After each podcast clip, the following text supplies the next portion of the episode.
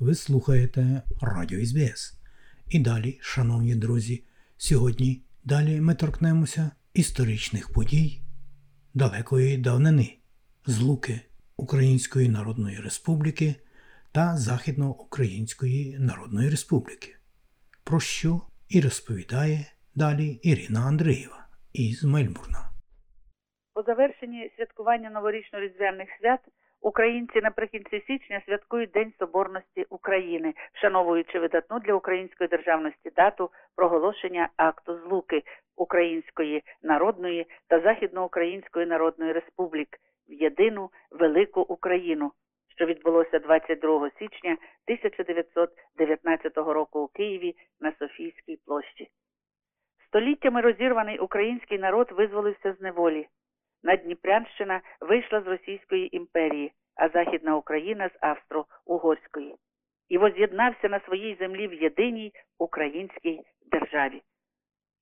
Ідея соборності бере свій початок від об'єднання давноруських земель навколо князівського престолу в Києві.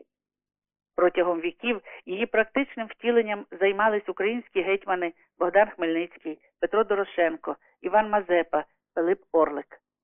Але постійне втручання сусідніх держав в українські справи не дозволило втримати єдність українських земель. Часи духовного відродження 19 століття до соборності закликали Тарас Шевченко, представники Руської трійці та Кирило Мефодіївського братства. Ідея єдності звучала в політичних програмах фактично усіх українських партій та політичних організацій кінця 19-го, початку 20-го століття. А Українська революція 1917-1920 років зробила реальною мрію багатьох поколінь українців про об'єднання в єдину соборну державу Східної та Західної України. 22 січня 1919 року єдина Україна від Сяну до Дону стала історичним фактом.